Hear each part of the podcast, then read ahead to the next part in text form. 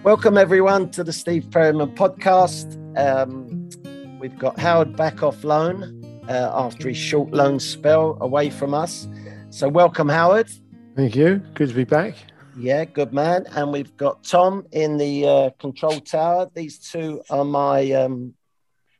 what do I call them? My partners in crime with regard to this podcast. So looking forward to us three getting back together again. And we've got a fourth man, our special guest. He's been more than that to me. He's been a great friend and a colleague over the years since we met while playing for England under 23s. Too many years ago to even try and remember. He has a story to tell, and I've been lucky enough to be part of that story at different times when our careers have crossed. So a huge welcome to Mr. Peter Taylor. How are you, Peter? Very well, thank you, Stephen. Black, mate, and it's nice to... it's nice. Well, I've got great memories of knowing you and working with you, and I can honestly say I can only say good things about you. And even to the point of the under 23 game against Portugal, when you got sent off, I defended you for my life about everything. And then you said to me later that you probably should have been sent off. So, and I thought it was a bad decision. That feels like I did it sneakily. Yeah, it might have been. Okay, so rather than, I've got this impressive CV in front of me, and I believe that our listeners will really be surprised and have forgotten some of what you've done, what you've achieved back in the day, Peter. So let's go into the questions, and then all this stuff will come out. So, Peter, from your memory, when was the very first time we met? I would have said... the first time we met would have been at Tottenham's, because I was a young schoolboy at Tottenham. Everywhere I trialled at Crystal Palace, I trialled at Southend, and I trialled at Tottenham Hotspur as a schoolboy. Unfortunately, turned down by everybody. Just felt maybe not good enough. So the first time I would have met you would have been, I think, at Tottenham's training ground. What I can remember is the trial game that I had was a game against the Tottenham under-18 team or whatever age group it was. So I'm playing for the trialist 11 and I'm playing in midfield against yourself and Graeme Souness. So forgive me for not touching the ball that afternoon. And that's probably why I didn't get the tick in the box to go further. But I felt it was a harsh trial. Did we touch you? Well, I'm still around, so you couldn't have caught me at the right time. So, but no, as I say, I thought as much as I enjoyed the experience, I think that for us us as a trialist team to go and play a strong Tottenham team in a trial game would have been. I think your scouts at that particular time would have to know what they're doing in the respect that they've got to take into account you wouldn't have got so much of the ball and what a test a player would have been if you had the ball. So you were a winger at that time, but they played you in midfield? I'm sure I played midfield. And, so I think at that time I would have been either a left midfield player. My career was always on the right-hand side, a left footer coming inside. But as a trialist and as a younger player, there's been loads of times I'd have played on the left. It was only in the end when I probably made up my mind I felt more comfortable on the other side that I, was determined to play there. So I would have let any manager that I had at that time know that I prefer playing on the other side. Peter, I've got some good news for you. Go on. You played in midfield against me and Souness. If you'd have played on the wing, you'd have played against Phil Holder. Yeah. I'm not sure what was the biggest test. I got to say. Exactly. I know what Phil's capable of as well, and what a good footballer he was, So I know that if he lost his temper a little bit, that it was one that some of his timings would have been not right as well. Absolutely. So we then follow on. I'm talking about our history together. So eventually you signed for Palace, yeah? Yeah. Or Southend. Which club first? So Southend first. Southend as a schoolboy. So believe it or not, I played for a local team called Canvey Island, who are strong Canvey Islanders who've got a great team spirit. Teams wouldn't want to go there, so it was good to go and play for them. I played for them because the manager of the team was a district school teacher, and he looked after the team. So that's how he got to know me. I lived about 10 miles away from Canvey, and then played for Canvey for a long time, played against Southend. We would beat Southend 6-0, believe it or not, and we were Canvey Island and they were Southend United's youth team. Eventually, I play in one game where we scored ridiculous amount of goals, and I mean something like 28. Not convinced I scored a goal, but the Southend manager at that time was a man called Ernie Shepherd, who's a very respected man. Yeah. He was watching the game. Got hold of me after the game and asked me to come and sign the next day, which I did, which was a day before my 17th birthday. And I think if I hadn't signed then, it would have been difficult at that time to whether they would have given you the pro form straight away. They wanted me as an apprentice first. So I was an apprentice for 1 year. Yeah, so I then met you the second time when we played for the under-23s together. I believe it was at Crystal Palace. Yeah. Do you remember who that was against? We played Portugal twice and Czechoslovakia twice. Okay. So the first game, I think, was Czechoslovakia at home. Okay. I think, or the other way around. It's either Portugal at home or Czechoslovakia at home. So, where, I know that we won the game. I know I was fortunate to score in all those games, all four games I scored. And that first game that I'd have played with you, I scored after about a minute with my head, which is unusual. Pete, that's too tall a story. I'm not having that one. I know, it's amazing. But David Johnson, remember the centre forward who played for Everton Liverpool. Or Liverpool and Ipswich? He done an overhead kick that was just going wide, and it just dropped to me. I was there. I was about a yard off the line. Easy. And you played for the under-23s while you were at Southend, or only when you'd gone to Palace? Yeah. And who signed you for Palace? So Malcolm Allison signed me for Palace. You can imagine I'm playing for Southend, but I still wasn't a regular. I was always the one that seemed to be left out of the team. And it was getting a little bit frustrating.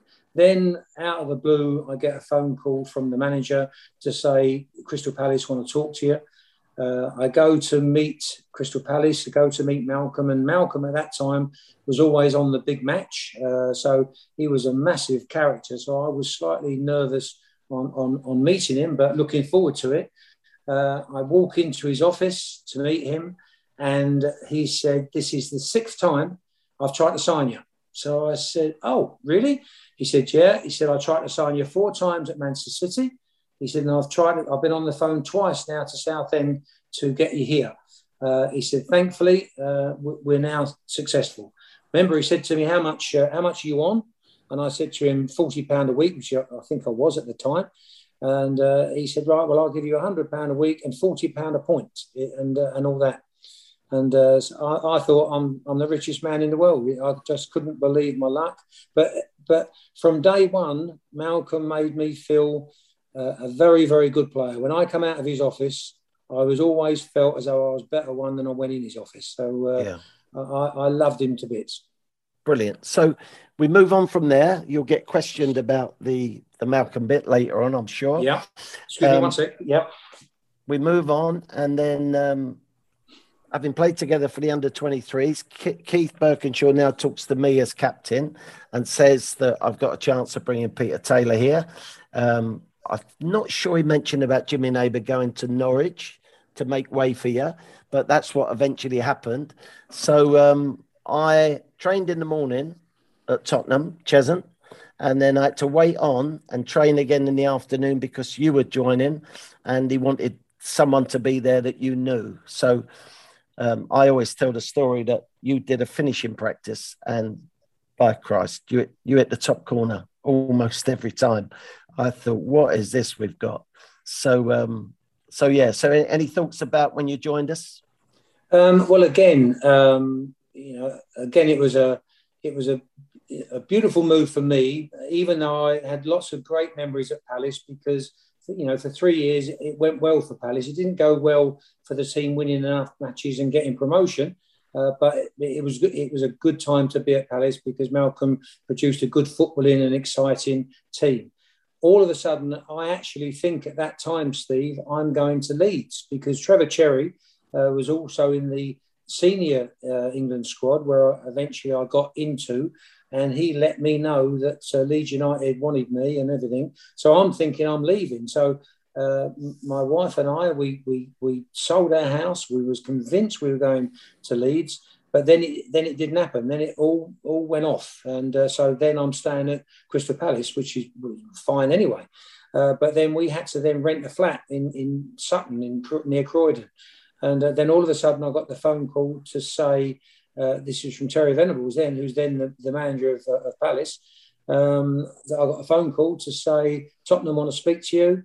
Can you get yourself over to Tottenham? Well, I'm a Tottenham supporter, so I couldn't believe my luck. And we're over the moon because then we also know we're going to be going back over the water again. And then we'll be slightly closer to home. And I'm playing in the top division. So it was a tremendous phone call. Sure. So then as time went on, we played together. You eventually moved on. We both finished our careers. I went into management. I think you were managing at lower level, Peter. And I took you as my assistant manager at Watford with Jack Petchey as the manager, as the chairman, sorry. Yeah. So was that an enjoyable experience for you?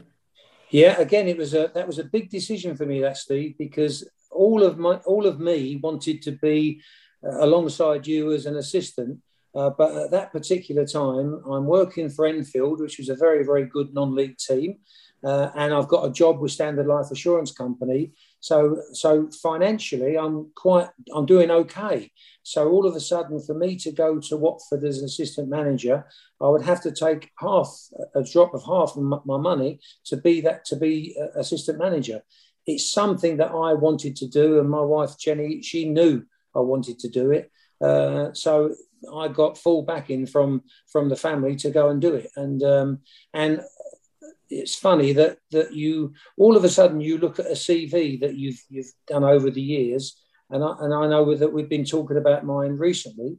And it's funny that I'm a little bit annoyed at myself, really, that the first bit on that CV should have been my 2 years at Watford, because those 2 years at Watford, I'm working with you. You're working with a brilliant chairman in Jack Petchey, and he wanted you to do certain things. And there were certain times with you that Jack wanted doing certain things that allowed me to be on that training pitch at times on my own. Or you say to me, go and get on with it, whatever. Well, those 2 years, for me to have that experience of 2 years working with players that needed help as well, to be fair, didn't they? We knew they weren't the best players at Watford, but they were good lads and to enjoy being with every morning. So that 2 years for me was probably the best 2 years, because God, did I learn a load of stuff there. And I'm sure that helped me as a coach. I know that it must have done, because now all of a sudden I'm working out. You very kindly said to me, get on with it, do the sessions, whatever. And there'd have been certain days where you've done whatever sessions you wanted. But there's lots of managers out there that have assistant managers that plan everything. Well, in that side of it, I done a lot of that, and it was good for the future. Yeah.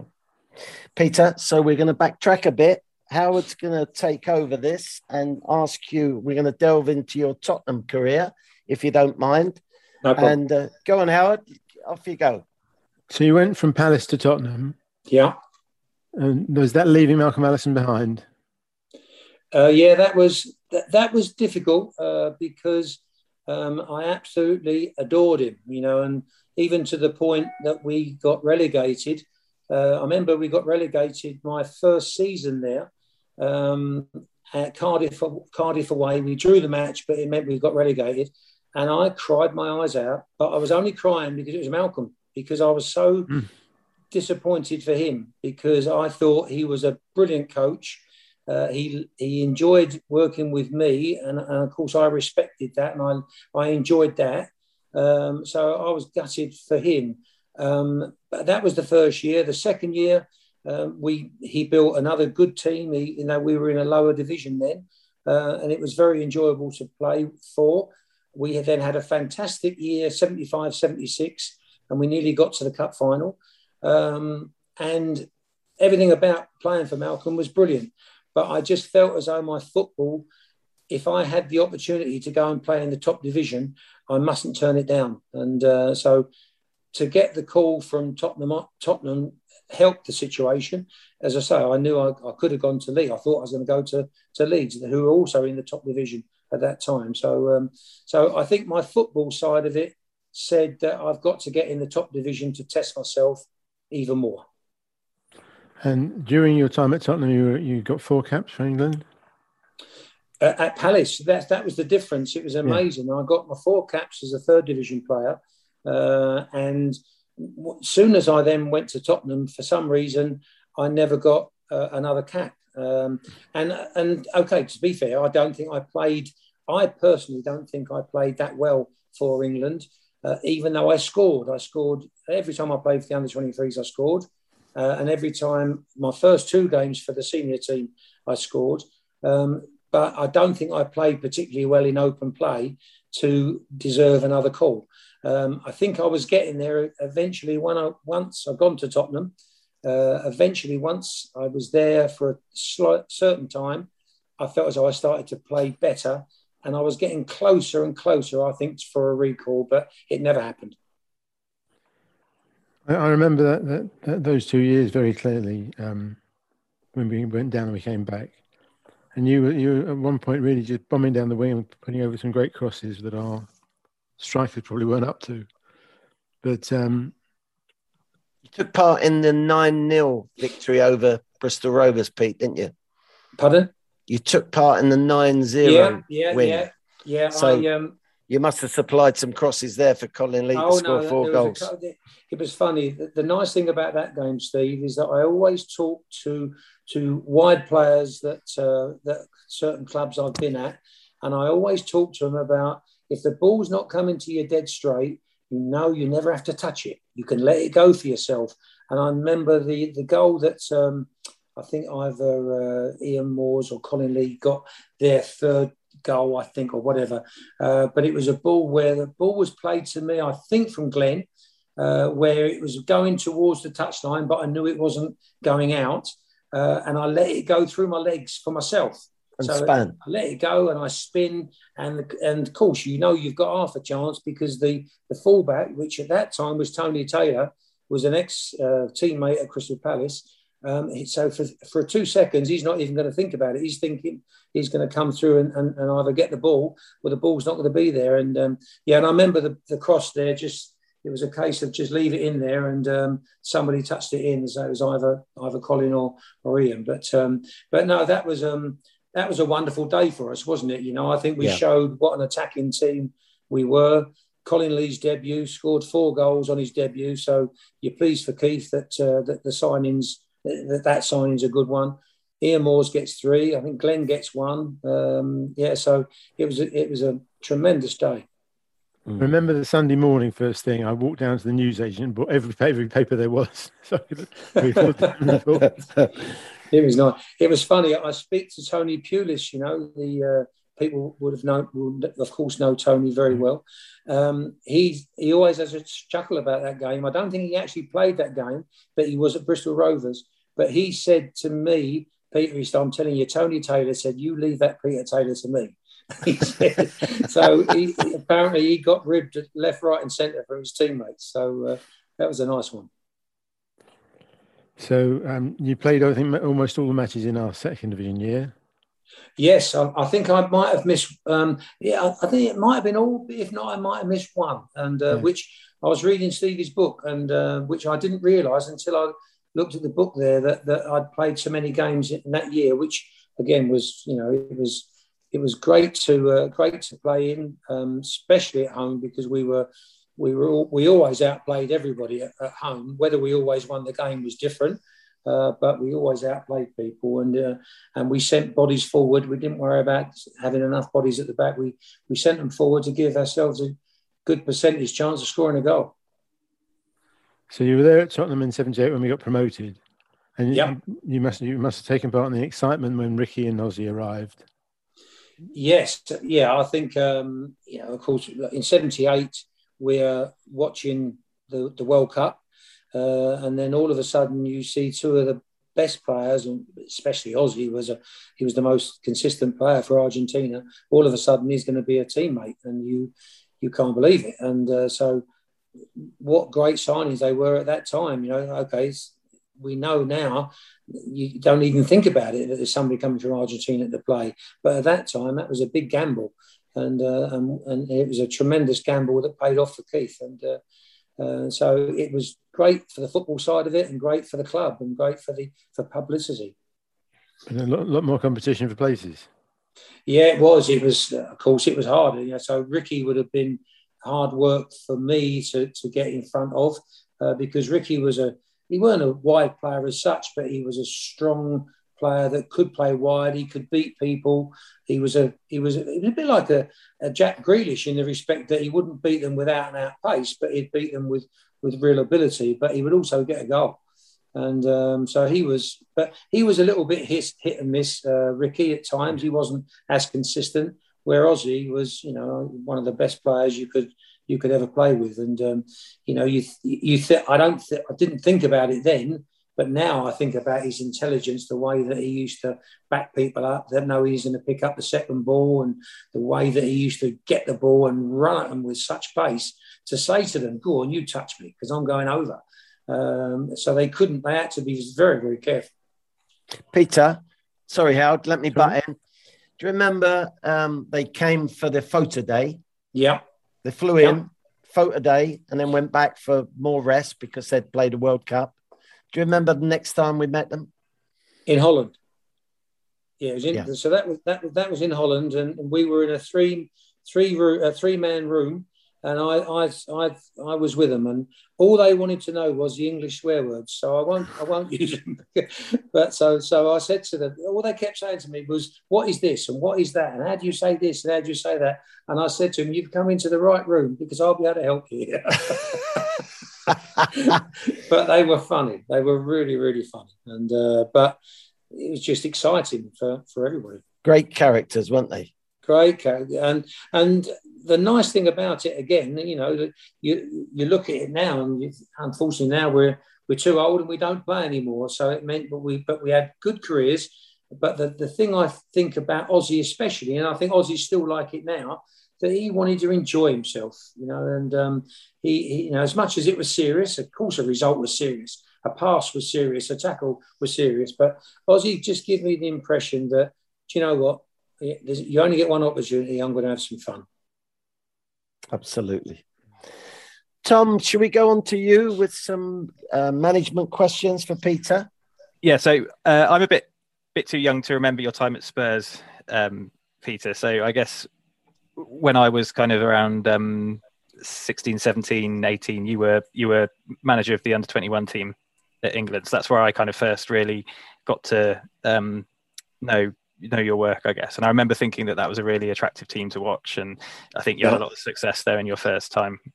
And then you know, I actually can't remember the last time I watched an England under 21 game these days, but I remember watching them quite regularly at the time there on Sky. They were usually the day before the seniors game, if I remember right. That's it.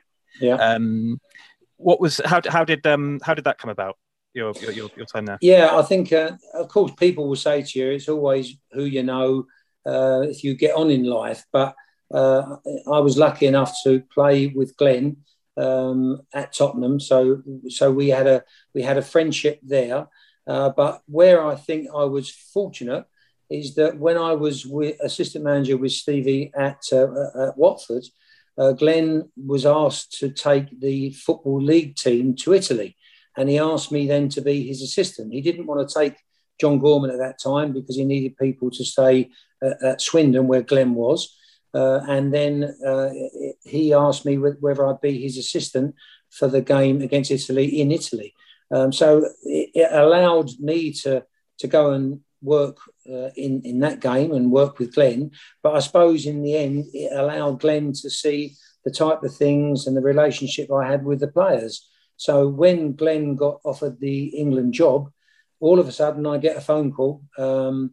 And it was amazing because it's a small world, and probably Stevie doesn't know this because I didn't mention it. But we're out in America, and we're in Jack Petchey's villa, who very kindly allowed us to go there for a week. And Stevie knew about all that, but of course the phone call was while we were out there, and I didn't know about it because it was just an answer phone message in England.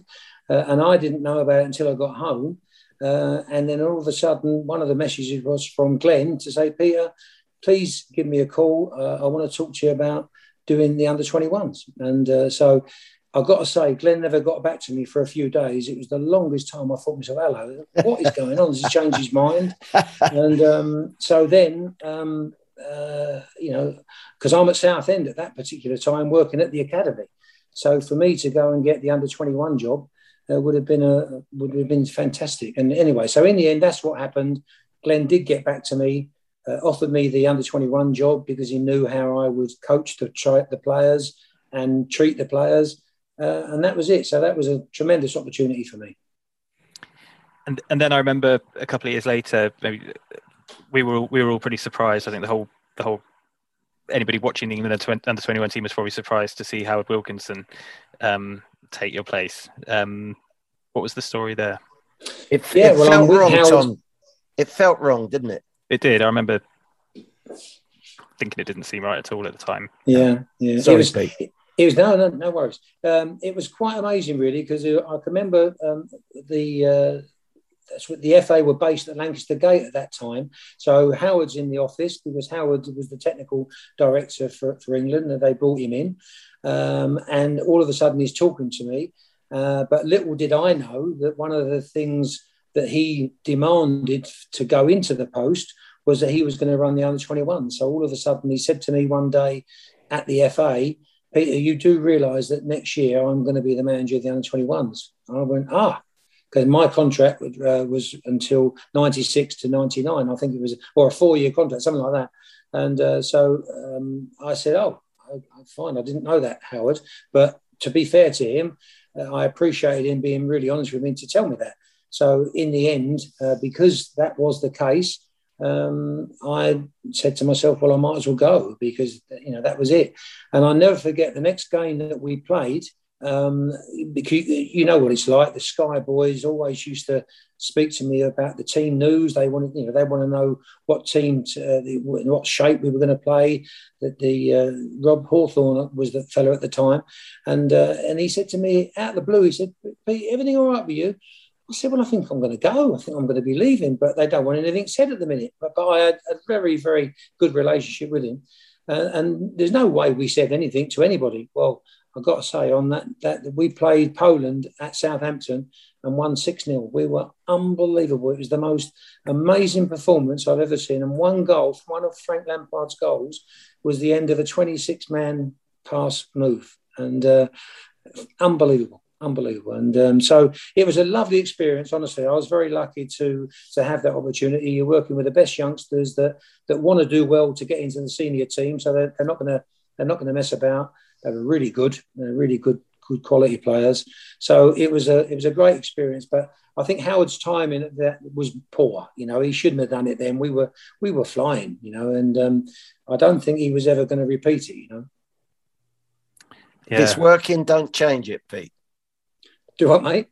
If it's working, don't change it. No, honestly, he should have just waited. And even if he'd have done it at the end of the season when there's no games or whatever, you know, that would have been it. But I'll never forget the next game we had after that was we were due to play Luxembourg about a month later, and I drove with my wife to Luxembourg to watch the game. We had a night in Luxembourg and we watched Luxembourg play, and I was getting phone calls so much from everybody, and they were saying they were going mad on the radio that that it was all changed and it was the wrong timing. And it probably was. I've got a lot of respect for Howard, Steve, and Tom.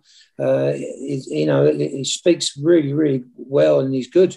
But I think his timing was wrong there. Mm. Yeah, I'd say so. And then a couple of years later, you speaking of opportunities, you took charge of England, of the senior team for a game, which I remember very well, against Italy. And I think Gattuso scored a worldie.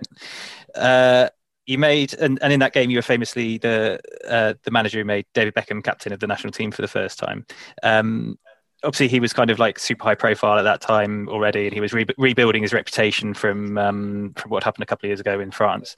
Was there kind of like any surrounding pressure or like influence to make him captain in that game, or was it a case of nothing to lose? I've got one game in the job, and you thought his character was right for it. And after the game, he then became Sven's captain permanently.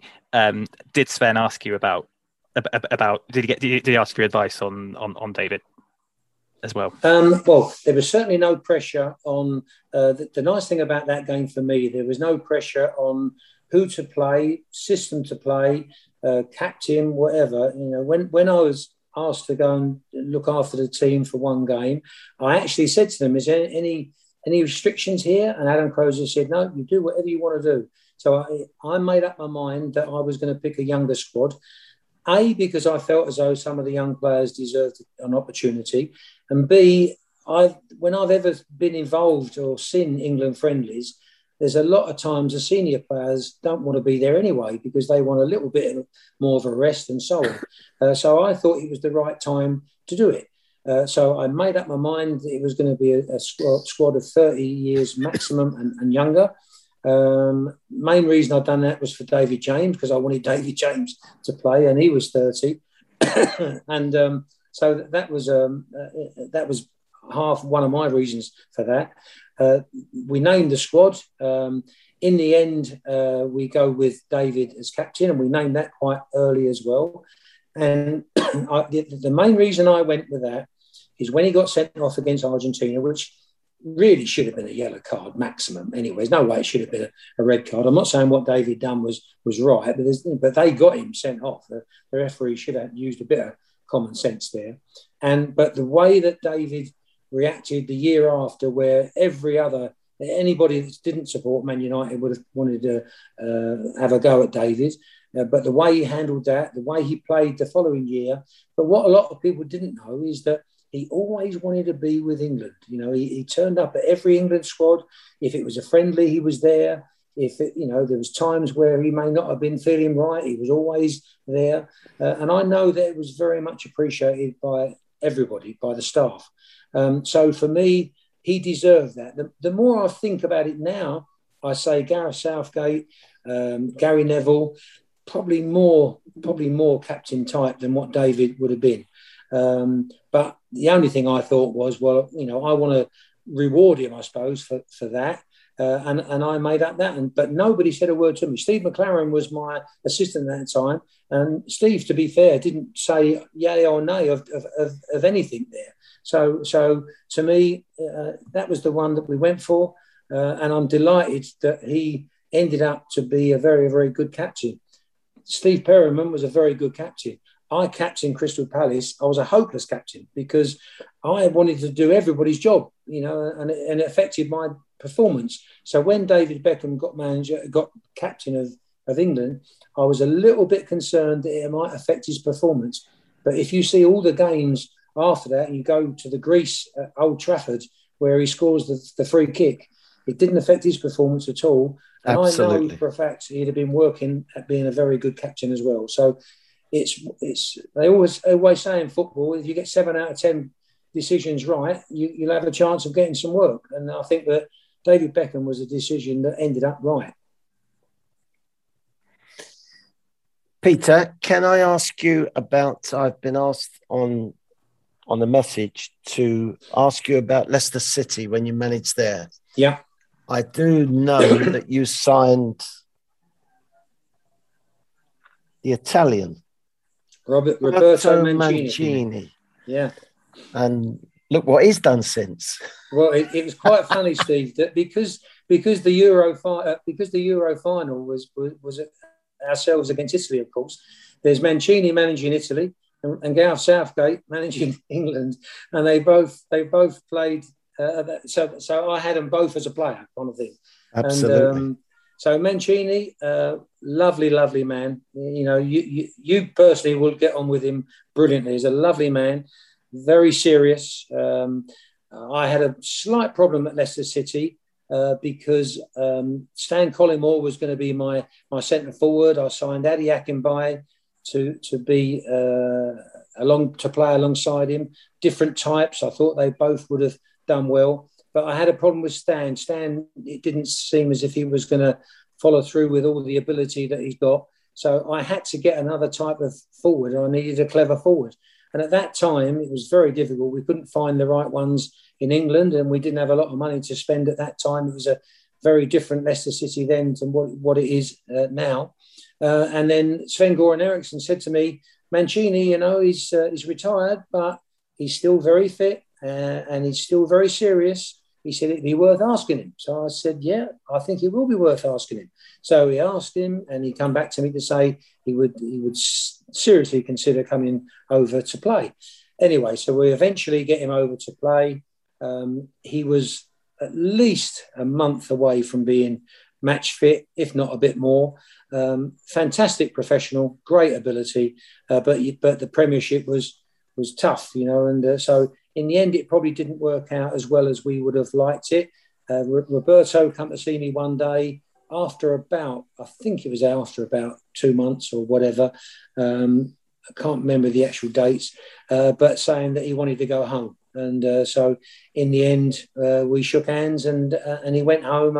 I think he was missing his family and everything else. And because he was such a serious fella, he probably knew that he was not at the pace, and so it was difficult. There was times I couldn't play him. There was times he couldn't play 90 minutes. So it didn't. It was one of those decisions that didn't work out. But I'm so pleased. I've had the pleasure of meeting the man, and you know what an ability. The players absolutely loved him, Steve. And, did they? You can imagine. We used to. I don't think we've done this at Watford. I'm not sure. But if anybody was late, rather than fine them, we used to get him in the goal, and the players used to volley. So they'd have to turn around and look the other way, and the players would volley from the edge of the box. And if they hit him, that hurts, and that's the punishment for being late or doing something wrong. So that morning when Roberto said to me that he wanted to leave, he wanted to go home, I said to him, Roberto, you do realise now that you're late and you're going to have to go in that goal. So he said, of course, coach. And so he goes to in the goal. The players wouldn't shoot. They wouldn't shoot. They had that much respect for him. They wouldn't do it because there's no way they wanted it. And especially, and they didn't even know the reason why it was late at that particular time. So I think now that they'll be pleased if they didn't. Sure. But they loved it. Peter, thank you very much for your time and your knowledge that you've passed on to us. This is obviously a Tottenham-biased podcast. Yeah, you deserve to be on this podcast in your own right. Of course, you do. You played for the mighty Spurs, but along the way, you've played with and were managed by myself and Glenn Hoddle. You played for Terry Venables and Keith Burkinshaw. So I would say that you've got a handle on Tottenham Hotspur's sort of history from joining to a lot later than that. You know, your experience spans a couple of sort of generations there. So, Peter, it's been great listening to you. Thank you, Howard and Tom, for your input. Can I just come in there a sec, Steve? Yes, please. It's the Jewish New Year tonight. Wishing Shana Tovah to all our Jewish fans. Did you say Shana Tovah? I did. Well, I'm back in that as well. Good. I've just got a few messages to give. Paul and Gabby have had a new daughter. Paul and Gabby helped me and Kim go out to New Zealand. If you see my shirt, Mm-hmm. Got it? It's the Kiwi Spurs shirt.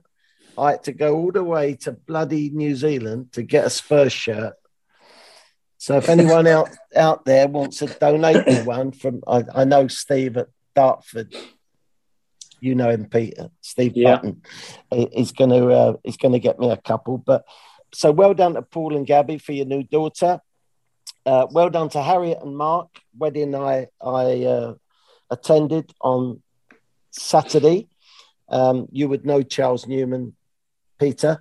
Yeah. So Harriet is Charles's daughter. It was a lovely event.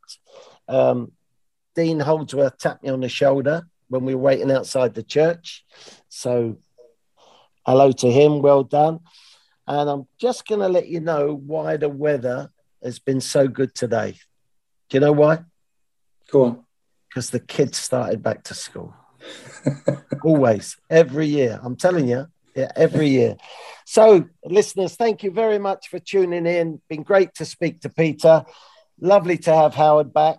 And Happy New Year to our Spurs Jewish supporters. And Tom, well done you for your work in the tower there.